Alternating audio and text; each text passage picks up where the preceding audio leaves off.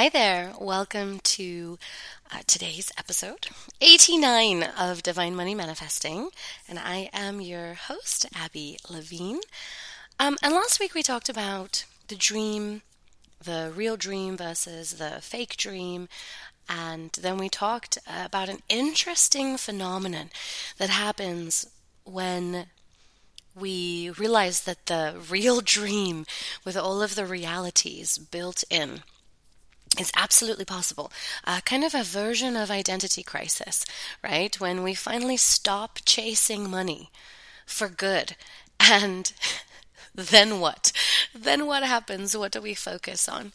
Um, so, this week is about well, what to do next? What do you focus on? Okay, so hopefully I've at least planted some really interesting seeds in your brain about not focusing on the, the, the chase after money. We'll talk more about the why not um, this week, but the thing that we do want to focus on instead is being present.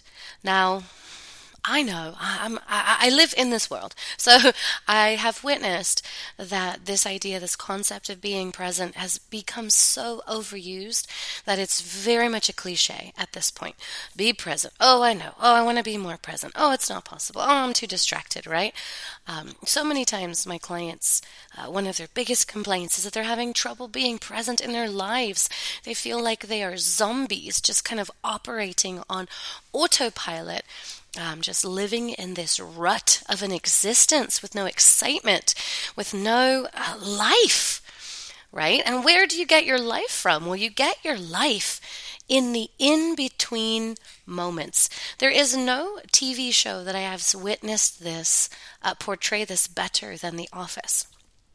Okay, so The Office is, is kind of this tongue in cheek, you know, um, uh, uh hilarious uh, TV show, but it has a point, it has a purpose, and you do have to watch it all the way through to the very final episode to see what the point and purpose is. But it's so resonant and it's so profound um, and it's that life is lived in the in between moments. It's in the moments between the elation moments and the moments between the depression moments, right? When we're, we're super deep, uh, super low, or super high.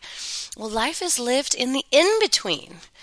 And the only way that you're ever going to be able to live that way and enjoy the in between moments is if you actually practice being present. And I'm not talking about this is not a rant about cell phones and computers and iPads and how everybody's disconnected and after the pandemic we forgot how to be humans and connect with each other. It's not what I'm talking about.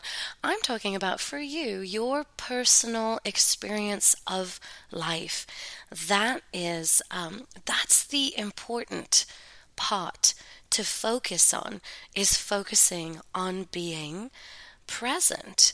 Um, and so that's what we're going to be talking about over the next few days is how and why and how to make it an unconscious habit that you just live in the present moment and that that that is where life happens. So I just want you to kind of think about being present? What does it mean to you?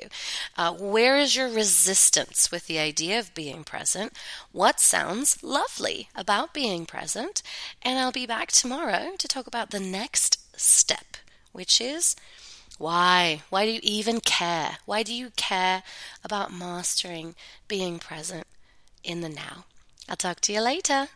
Bye.